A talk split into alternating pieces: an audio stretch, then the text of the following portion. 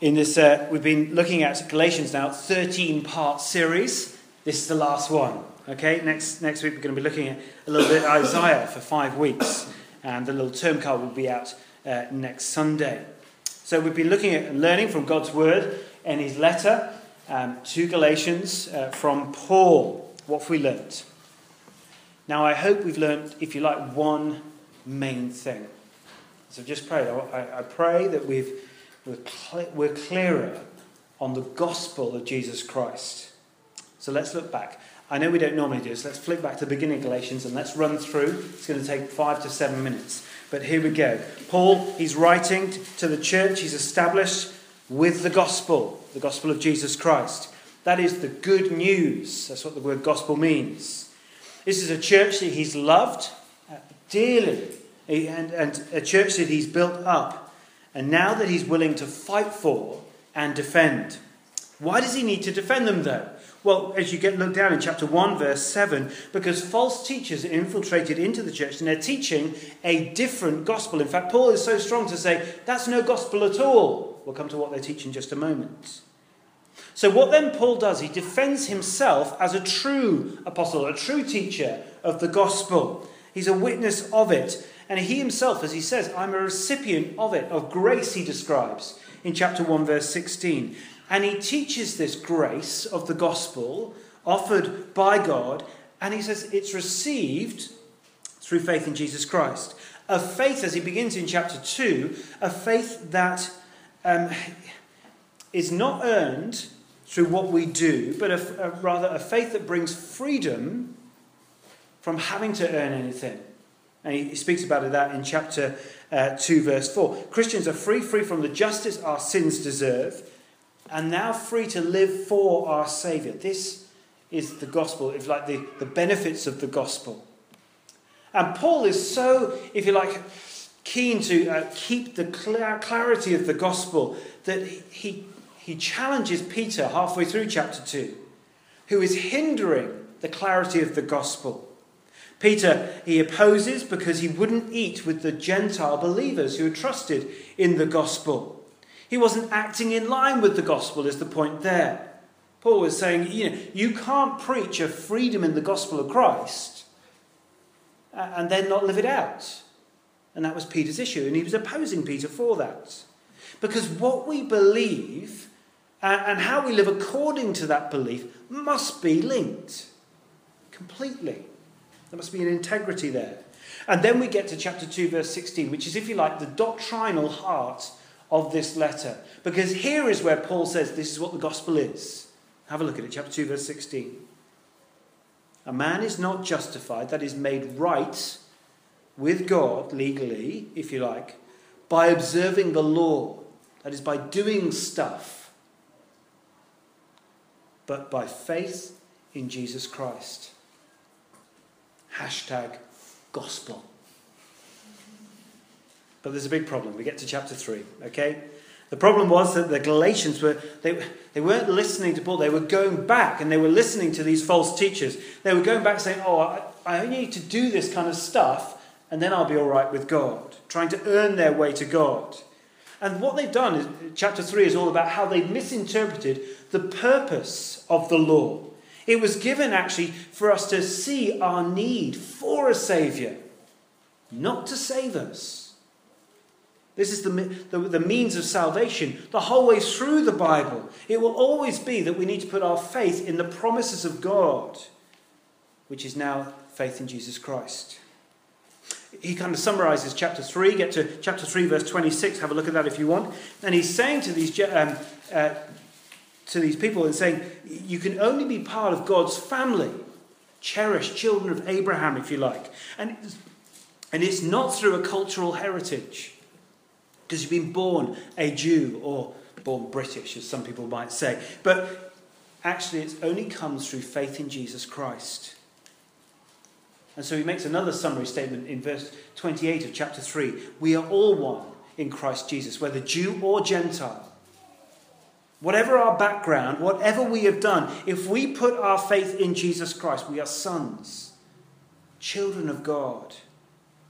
And he goes on in chapter 4 at the beginning there to say, therefore, if we're sons, we will inherit. We are heirs.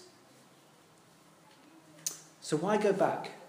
And that's the issue for the Galatians the whole time. They're going back saying, oh, well, I just need to do this, circumcision, whatever it may be, do stuff in order to be right with God. Why go back?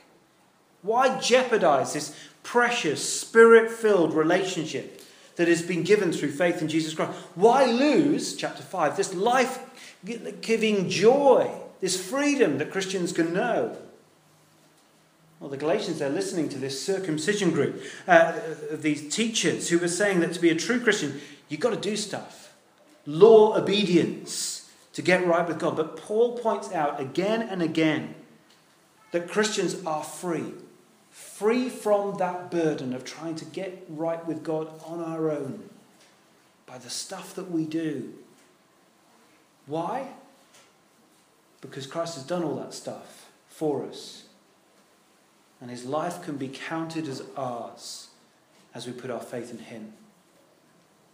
Chapter 5, verse 1 is beautiful, isn't it?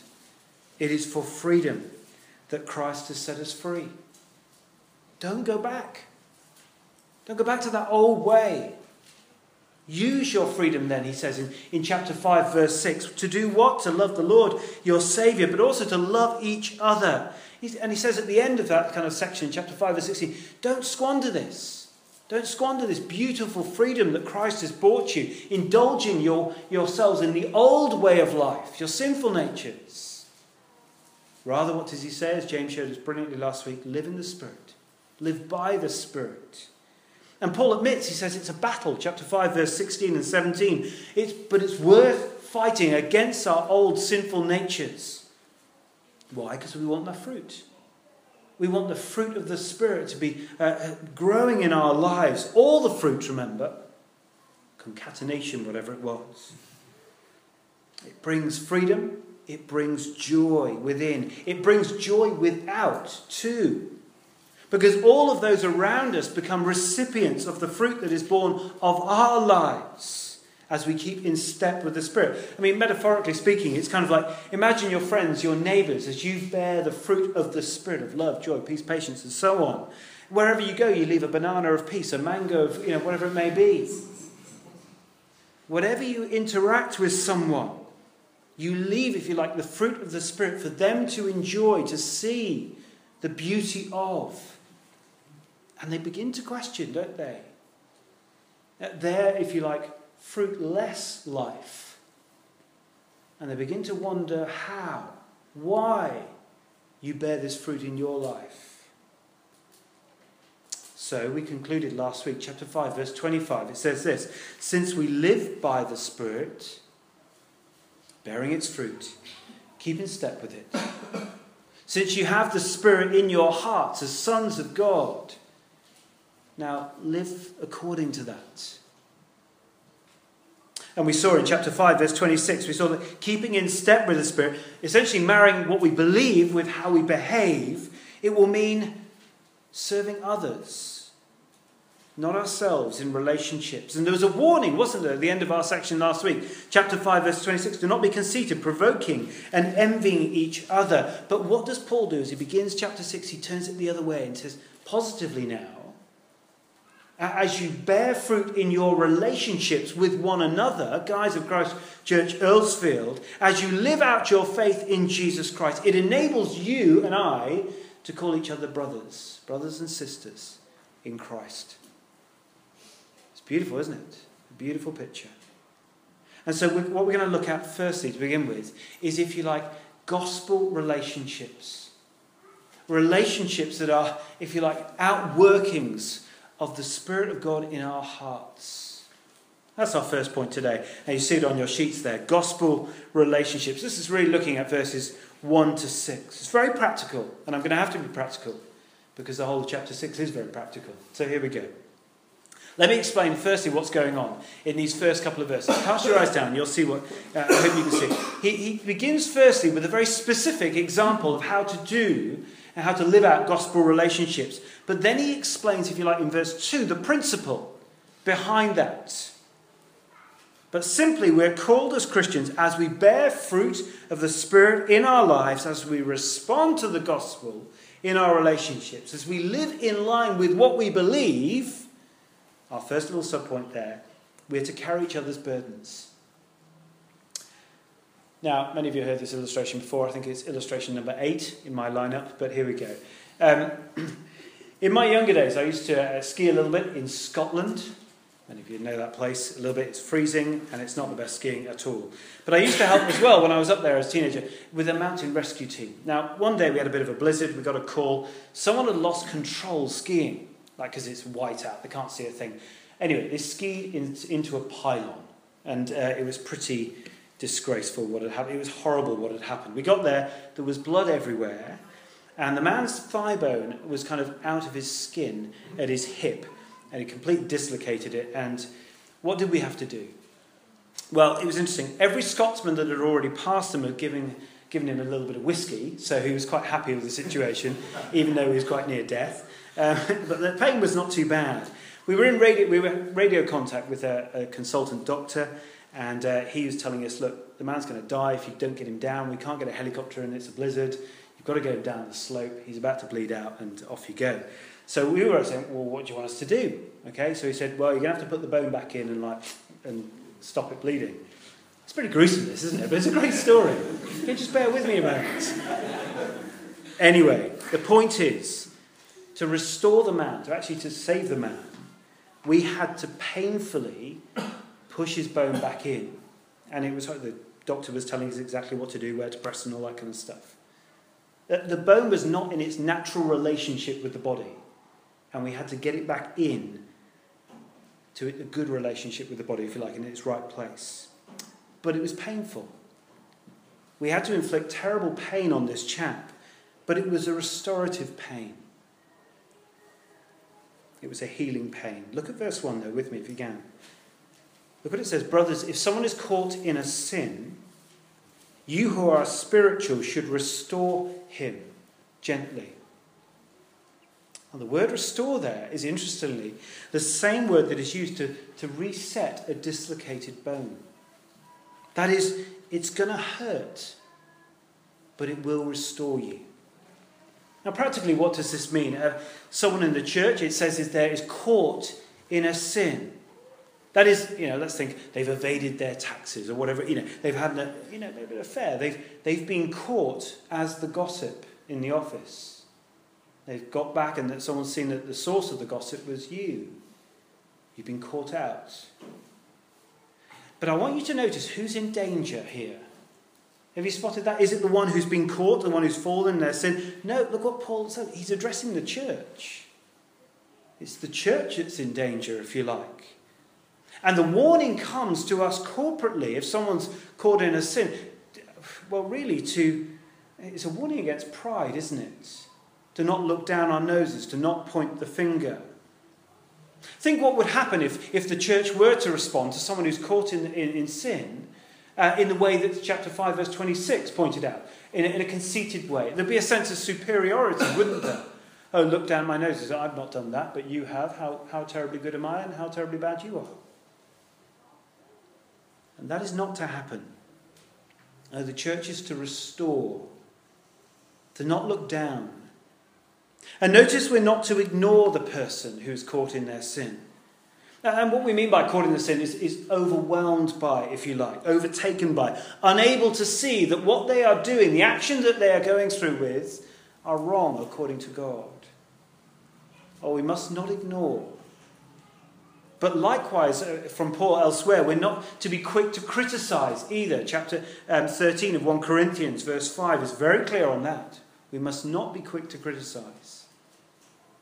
But surely the warning here is that we must not either be afraid to confront or criticize, but rather we must restore and gently. That is, uh, in the case of on, on a ski you know, mountain in Scotland, to grab the leg, to rip every ligament I possibly could, and put the bone back in place. It's painful, but it's necessary. This is a responsibility that we all have to protect Christ's honour and Christ's church here in Christchurch, Earlsfield. He laid down his life for this church, his church. And we need to be prepared to do likewise. It's painful, but we must not avoid that pain.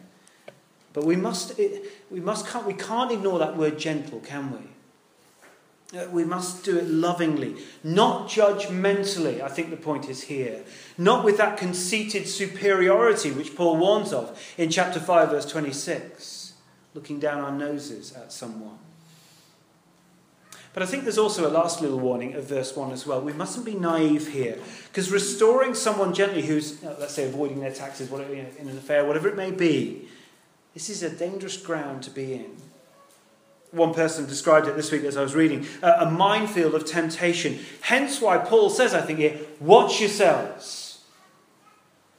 Uh, just a practical note on that is don't try and restore someone on your own. However gentle you think you will be, it is a minefield of temptation. Restore gently, but I think just wisely, let's do it with others. That's the specific point which Paul points to. Now, we don't know if there was a, a particular issue in, in the church in Galatia which he was referring to there.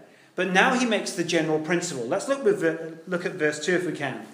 He's making the general principle here carry each other's burdens, and in this way you fulfill the law of Christ. It's that other centered approach to life that actively looks. You look around and you say, How can I lighten the load of someone around here? If you can't see the burden, the load on people's shoulders, then I guess you might be blinded by your own selfishness and pride. Look around, there are people with loads on their shoulders everywhere, metaphorically. You know, the load of loneliness, the load of sickness, the load of disappointment as life just hasn't quite worked out as you might have dreamt 10 years ago. These are awful burdens to bear. And I think pretty much all of us have some burden, some load. But we're to carry each other's. We're to lighten the load and their burdens. But here's an interesting thing. If, if you imagine, so the, the picture is here of an overwhelming weight on someone's shoulder. Now, you can't take that weight off someone, can you? Half a mile away, saying, Oh, that looks like a big weight over there. No, you can't. The picture is very clear that Paul wants us to understand. You have to get right alongside someone, shoulder to shoulder, and take the load off them. Share the load, carry each other's burdens. Why bother? Well, primarily because someone stood shoulder to shoulder with you and spiritually took every weight off your shoulder that you had to bear and carried it to a cross. Carry each other's burdens and in so doing fulfill the law of Christ. Essentially saying they're modeling our life on Christ's life. So, firstly, there, carry each other's burdens. But then he kind of flicks it around carry your own load. And it might seem slightly opposed here. There's a little word missing in our translation, right at the beginning of verse 3. The, the word for should be there, a little connective, and it kind of brings the two together. Uh, so, read it as this For if anyone thinks he is something when he is nothing, he deceives himself. See, if you, if you do think yourself as something, you know, as you sort of look across and there's someone carrying a, a burden and so on, if you think a little bit too much of yourself and you think you deserve everything from everyone else, then you'll never have the servant heart, will you, to serve anyone else than, other than yourself? You probably won't even see the need of others because you'll just be consumed with your own.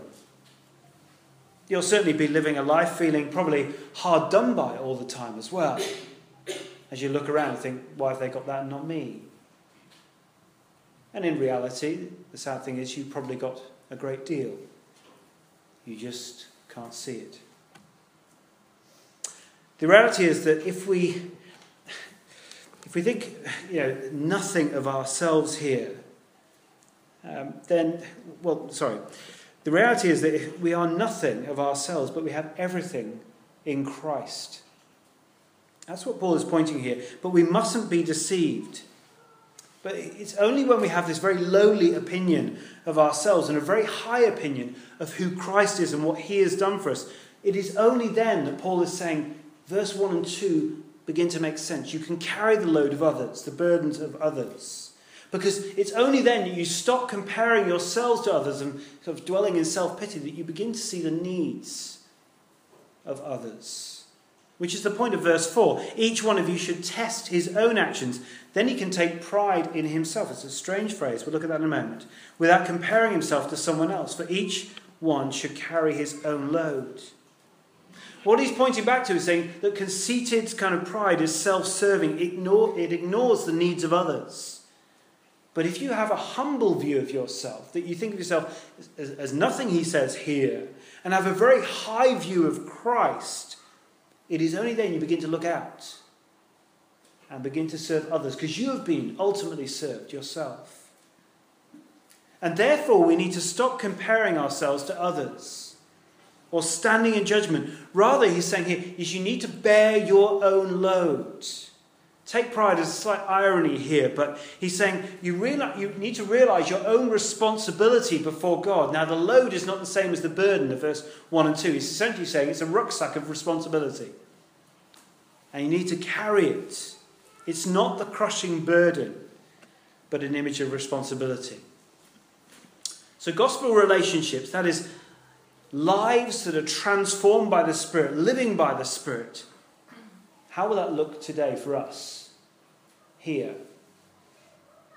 It will mean that we carry each other's burdens. But we realize our own responsibility. We've got our rucksack of responsibility as well. Lastly, very quickly, um, let's turn to verse 6. I didn't want to spend too much on this, but I've put it down as literally love your teachers. That gospel relationships, that we really need to love our teachers. Literally, it reads anyone who receives a catechism, that is, who is instructed, is to share all good things with the one who's instructed them. So if any of you ever gets a Porsche 911, you know where to bring it. Okay? I'm very happy with that. That's fine. No, seriously. It does, it does, of course, point to the financial provision of the people who teach the Bible in church. But I do want to say at that point, I, I guess all of us who are supported by you are immensely grateful uh, for your generosity. But for the ministry of Christ Church Earlsfield to continue, of course, we need all of us to get involved. But that phrase, sharing of all good things in verse 6, and our, our gospel relationships, I think is an important principle here. It is not just our money. That's easy in some ways to do. It's clinical. You just say, all right, it goes out, that's fine. The sharing of all good things is deeper than that. Yes, it will be encouragement. I read this today, Andy. And, and it's, it's encouraged me in my faith in this way. That is wonderful. And a, an encouragement and a sharing of all good things. But also, it must be our struggles too. Because in the hands of a sovereign Saviour, there, then all of, of course, our struggles work out for our good. I think it's right that we share them. They are encouraging to see how sovereign, a sovereign God holds us up even through our struggles. Love your teachers. Now, the biggest corrective I found in these opening verses is that we're not alone. We never ought to feel alone. We have both a responsibility, we've seen that in verse 1 and 2, and, and 3 and 4, but also, there is great comfort there, isn't there? That whatever weight is on your shoulders right now, you do not have to bear it yourself. We need these gospel relationships, don't we? Relationships defined by the gospel and motivated by the gospel. And those of us who are Christians need to be responsible, keeping in step with the Spirit, bearing each other's burdens. And I guess we just need to ask ourselves will we do that? Will we do that? And when you do, I think it's fair to say that Christchurch Church will become even brighter, ever brighter, a more attractive community of believers in a, very exciting but a very dark city. To live in relationships defined by the gospel, we need help, we need wisdom. And that's exactly what Paul turns to in this middle part of chapter 6. Let's look down, if we can, at verse 7 to 10. And we're on our second point here now gospel wisdom. To help us live out the gospel in the church, in our relationships, in our community, Paul turns to a very well known farming principle. And you well know, I have no clue about farming, but here we go. So it's not complicated. We reap what we sow. Put it this way if you sowed a seed of an apple tree, what do you expect? Oranges, no apples. I mean, it's, very simple, isn't it? Uh, it's a fix, it's an absolute principle in farming, in nature. You reap a harvest according to what you've sown. It's not difficult, is it? Even I can understand it. It must be easy. So, verse 7, Paul begins by warning the Galatians again to not be deceived by the false teachers. They need to listen to good instruction, value that. That was the point of verse 6. So that they won't ignore this principle of verse 7 following. It's true in both farming, but it's true in our spiritual lives as well before God. Whatever you sow, you will reap. Sow a tomato seed, you reap a tomato uh, plant, and so on at harvest. But also, whatever you sow, you will eventually reap. There is an inevitability to the harvest, if you like. Now, the seed may lie in the ground for a little while. That's the frustrating thing about anything organic, isn't it? It takes a while. But it will come up. That is, it's not the reaping that determines the harvest, it's the sowing that determines the harvest. Some people call it the law of returns. And it's, it's called that because it's just an unstoppable principle. And that is why Paul says God can't be mocked. You see it there in those verses? If you sow, this is the point of the verses, if you sow to the sinful nature just to please yourselves, ignoring God's wisdom, like it's like you're mocking God. But you can't be. You'll reap a harvest. And it's, it's sobering. Look at it. Verse 8. It's destruction, eternal destruction. And as if you give in to your sinful nature, you reap a spiritual destruction. Uh, and Paul, I'd love to spend a whole week on this, but Paul is essentially saying look at the nature of sin and what it does. When you turn your back on God, however you do that, sin makes things fall apart. It hurts.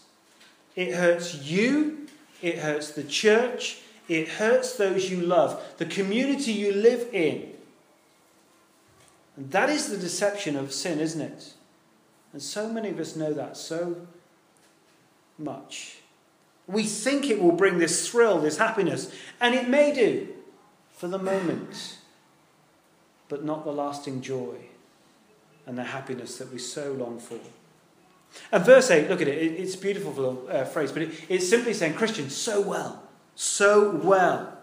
So to please the Spirit. That is, live as you are. You've got the Spirit of Christ inside you.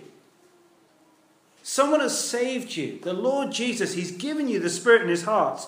Don't go back. Don't sow against your nature, if you like, to the old way of life. Heed the warnings. But the negative, and that was a, a little negative, if you like, is, is wonderfully balanced with this beautiful positive of verse 9 and 10. Look at that. Let us not become weary in doing good, for at the proper time we will reap a harvest if we do not give up. And essentially, Paul has warned them that their sin will essentially find them out in the end. They'll reap a harvest of it. But here now, we positively encourage that those that are living for Christ will one day see the fruit of what they've sown and the benefits of what they've sown. I think perseverance, if you, if you like, is the, is the big kind of key here. Making the gospel known can be slow work, can't it? We can tell someone the gospel again and again and again, and we think, God, when are they ever going to listen and so on? And even in our own lives, as we sow, we, we think, oh, well, you know, the, the quick thrill is over there, sowing to the sinful nature, but it seems so slow uh, over this way. But we must sow the gospel into our hearts, sow to this, the Spirit, and tirelessly continue to do so. Uh, with individuals, uh, people we know, we may never see that harvest. But we must continue to do good, not to save us, but to honour the one who has saved us. And our lives should be orientated to live for that, to appreciate the harvest of the gospel of love and the grace that we can know through Jesus Christ as we encourage one another and as we sow gospel seeds into the lives of those we know. So, finally, um, very quickly, in conclusion of this uh, letter, this whole letter, it's a wonderful, I think, very moving um, gospel invitation. I've put it down there as. It's an invitation because As you get to the end of this letter, you might be sat here thinking, well, I've been sowing, if you like, to my sinful nature. I've been indulging my sinful nature, chapter 5, verse 16. Now there's an opportunity to turn. And Paul offers an invitation for us all to turn, to sow to the Spirit. Look, it even, even takes the pen up himself uh, in verse, 12, uh, verse 11. Uh, the large letters, maybe because he's got eye trouble, which might be the trial that he speaks of back in chapter 4, verse 14. That's what many people think. But how does he finish this gospel letter? Firstly, there's a new warning. Well, it's not really a new warning, but I wanted all my points to have a new thing. It's the same warning that he's been saying the whole way through the letter, but he's saying it again, so it's newish. The false teachers are taking the easy route. They've been avoiding persecution. They're encouraging circumcision. Just do a bit of stuff and you'll be saved and everything will be fine. It's an outward sign. Paul warns the, the Christians of Galatia that these outward signs, any obedience to kind of any law, anything that we can do or boast in of our flesh, of ourselves, it's nothing before God in terms of salvation. It can't save you. It's just the easy way out. Be warned from thinking more highly of yourself than you ought. You will never on your own, whatever the outward signs that you can show to everyone else. Look at me, I grew up in this household. I went to this school. I'm British. whatever the outward signs that you can show to anyone else of moral uprightness that you can display and show off, it will never be good enough for God's standards for salvation. You cannot boast in anything of your own making, anything of your flesh. We are to boast in one thing alone, and that is of our new identity in verse 14 and 15. These words, wow, they're powerful, aren't they? May I never boast except in the cross of Jesus Christ, through which the world has been crucified to me and I to the world.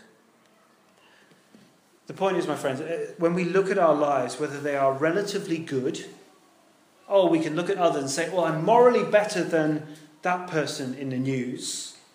And the point here is that I, you know, I, I've got circumcision. Some of these people were saying in the churches in Galatia.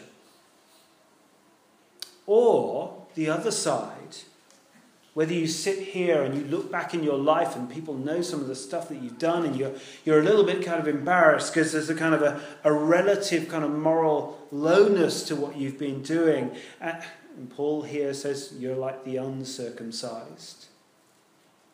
Paul is saying here both of those things, whether circumcised or not, it means nothing. What counts? Well, simply says that if we've trusted Christ, and his death and his resurrection, taking the punishment our sins deserve, that making us right with God, justifying us, as chapter 2, uh, verse 16 says, that's what counts. And that's what we must boast in. Why? Because it makes us a new creation. That is, someone who is spirit filled, a person who has certain hope and everlasting joy. So, who are you going to boast in? The choice today and the choice this week and the choice in your life is you either boast in yourself or you boast in Christ. And if you've put your faith in Christ, you have this new identity. Boast in the one who has bought you that identity. And finally, lastly, boast in the one who has bought you a new life. A life marked by peace as Paul testifies to, and mercy. And do note that, that that eternal peace and mercy from God may not bring physical peace and mercy from those around us, as Paul is quick to testify. Do you see that? With the marks of probably torture that he had on his body. But ultimately, you see, those who trust in the gospel that Jesus and Jesus Christ alone can save us and give us freedom from our sin only they are recipients of God's grace. Verse 18. That undeserved kindness, that grace from God. Do you want to know that in your life? Well, that's the invitation from Paul. And it's the invitation that we're going to be offering to all the people that we know in Earlsfield and Wimbledon Park and wherever we live. And the only way that that grace is received is through the proclaimed gospel of Jesus Christ. Paul has defended it, Jesus has offered it in his life and his death. And now we have the privilege, and it is a privilege, of making it known. We make it known in our relationships, carrying each other's burdens. We make it known in our decision making as we listen to the wisdom of God and sow and reap a harvest in the Spirit. But ultimately, we make it known as we make the gospel of Jesus Christ known, as we boast not in ourselves, but in the Lord Jesus Christ and his cross. Let's pray as we close.